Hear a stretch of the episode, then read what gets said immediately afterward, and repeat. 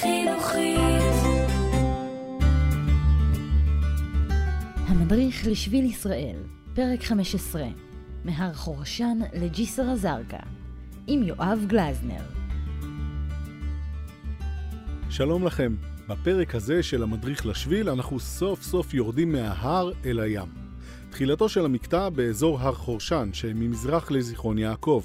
משם נמשיך בכיוון דרום עד לרמת הנדיב, נעבור במחצבה עתיקה שיצרה קיר טיפוס, נראה שרידים מהתקופה ההלניסטית, הרומית והביזנטית, ונמצא לגמרי על היבשה ספינת דבור של חיל הים. מחרבת עקב שהייתה פעם וילה רומאית ושוחזרה באופן נפלא, נקבל תצפית אל מישור החוף ואז נרד מההר דרך חותם הכרמל ונצעד לאורך אמת מים עתיקה דרך מושב בית חנניה וג'יסר א-זרקא עד לתל תנינים, המקום שבו נשפך נחל תנינים אל הים התיכון.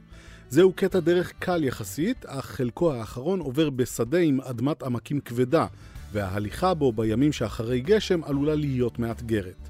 שימו לב שלאורך הדרך נעבור בשטחי מרעה שסגורים בשערים, חשוב לכבד את פרנסתם של הרועים והבוקרים ולסגור אחרינו את השערים שבהם נעבור.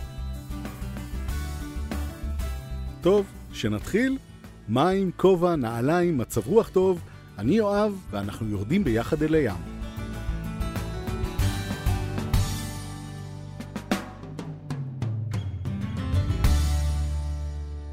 הצעד הראשון של היום יהיה בצומת שפיה, בצידו הדרומי של כביש מספר 70, על דרך סלולה בין כרמים, מטעים וחורש טבעי בשוליה של שמורת הר חורשן, אחת משמורות הטבע הוותיקות בישראל.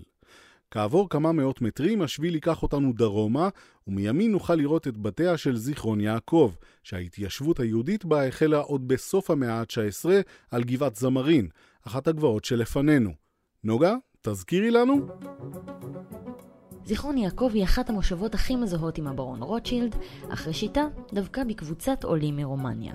חובבי ציון, שהקימו כאן בשנת 1882 יישוב קטן, וקראו לו זמרין, על שם הכפר הערבי ששכן במקום. העולים התקשו לבסס את היישוב על חקלאות מקומית, ובחלוף שנים בודדות נזקקו לסיוע. ואז נכנס לתמונה אדמונד דה רוטשילד, ופרס את חסותו על המקום. שמה של המושבה זמרין הוחלף לזיכרון יעקב על שם אביו של הברון. רוטשילד קבע מחדש את פניה של המושבה. הוא שכר מהנדס גרמני שסידר את תוכנית היישוב ואת חלוקת הקרקעות, והחליט לבסס את כלכלת היישוב על גידול גפנים ויצור יין, מסורת מפוארת שנמשכת עד היום. ב-1900 עבר ניהול המושבה לידיה של החברה היהודית להתיישבות, ובשנים שלאחר מכן היא קבעה כמה נקודות ציון חשובות בתולדות היישוב העברי. בין היתר, נוסדה בזיכרון יעקב הסתדרות המורים העבריים. משרד הייעוץ החקלאי שהקים אהרון אהרונסון היה התשתית לגופי מחקר חקלאיים בהמשך, ומחתרת נילי שסייעה לבריטים במלחמת העולם הראשונה קבעה כאן את בסיס הפעילות שלה. ברבות השנים ולאחר קום המדינה, מושבת האיכרים שינתה את פניה וקלטה קבוצות עולים רבות, מתימן, טורקיה, עיראק, מרוקו ועוד. כיום מונה המועצה המקומית זיכרון יעקב כ-25 אלף תושבים. אם תבחרו לעצור בזיכרון, תוכלו להתרשם מנקודות רבות שמציינות את תולדותיה המפוארים. ביניהם רחוב המייסדים, מוזיאון העלייה הראשונה, בית אהרונסון, בית הכנסת אול יעקב שהוקם בידי הברון, היקב ועוד. נמשיך ללכת דרומה למרגלות הגבעות של זיכרון עד שנבחין מימין בקירות אפורים דמויי מצוק. זוהי מחצבה רומית ביזנטית שסיפקה לבנים לבניית היישובים שבסביבה, כמו שוני וחרבת עקב, שאליה נגיע בהמשך. כיום משמשים מצוקי אבן הגיר של המחצבה, שגובהם כשישה מטרים, כקירות טיפוס לחובבי הז'אנר. בהמשך נחצה את הכביש המקשר בין זיכרון ובנימינה, לא רחוק מיקב תשבי, ונעלה לכיוון תיכון אורט בנימינה. ליד הכניסה לבית הספר נוכל לקבל רמז ראשון להתקרבות שלנו לאזור החוף, ספינת דבור של חיל הים. זו יצאה משימוש והפכה כאן לאנדרטה לזכר בוגרי בית הספר שנפלו במערכות ישראל.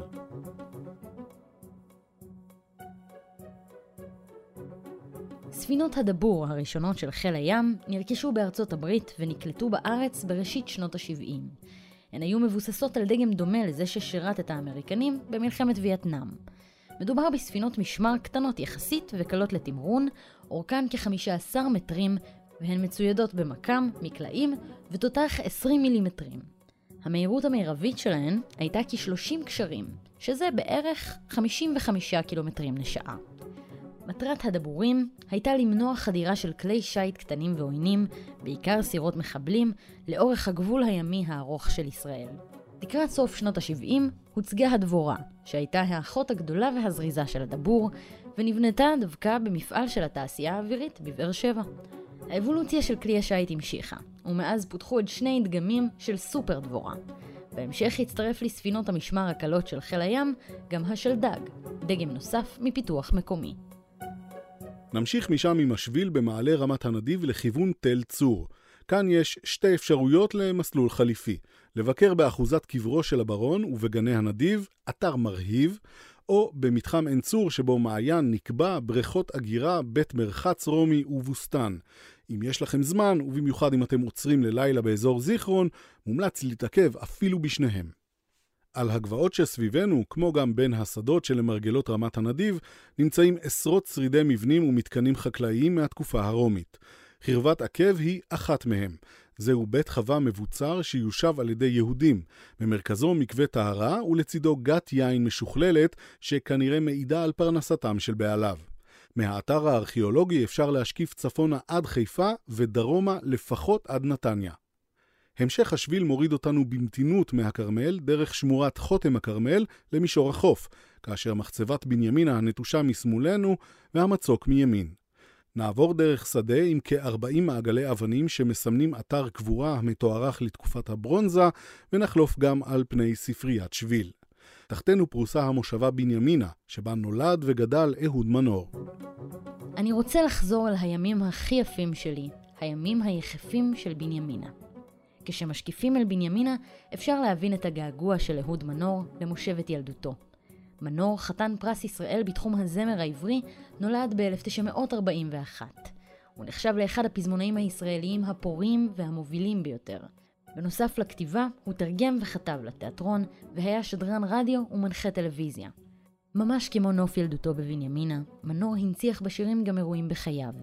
כך השיר המצמרר "אחי הצעיר יהודה", שנכתב לזכר האח שנפל במלחמת ההתשה, ושירים שמחים יותר, כמו אחותי הקטנה, שנכתב על ביתו ליבי, או השיר גלי, על ביתו השנייה.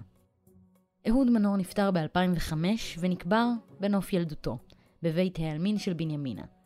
לפני שנים אחדות הונצחה יצירתו בכיכרות רבות ברחבי היישוב, ושמה של כל אחת מהן הוא ביטוי ששאול מתוך שיריו.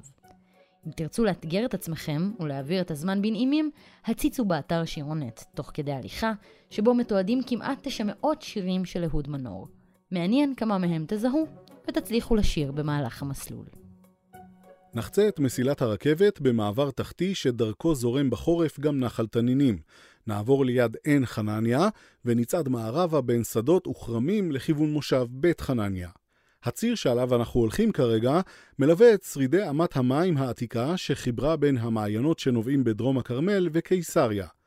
בהתאם לעונה ולגובה הצמחייה, נוכל להבחין מדי פעם בשרידים של אמת המים שחבויים בתוך הסבך.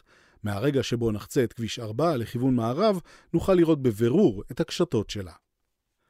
מפעל המים האדיר הזה ילווה אותנו לאורך הדרך עד לחציית כביש 2 והכניסה לג'יסר א-זרקא, כפר שמוצא חלק מתושביו הוא השבט הבדואי אל-עווארנה, וחלק אחר מתושביו מקורם בסודאן. הם הגיעו לכאן במהלך מסעות הכיבושים של בנו של שליט מצרים, אברהים פאשה, במאה ה-19.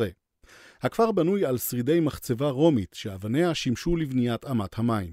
המסלול שלנו להיום מסתיים בתל תנינים, על החוף הציורי של הכפר, ממש ליד מעגן הדייגים הקטן.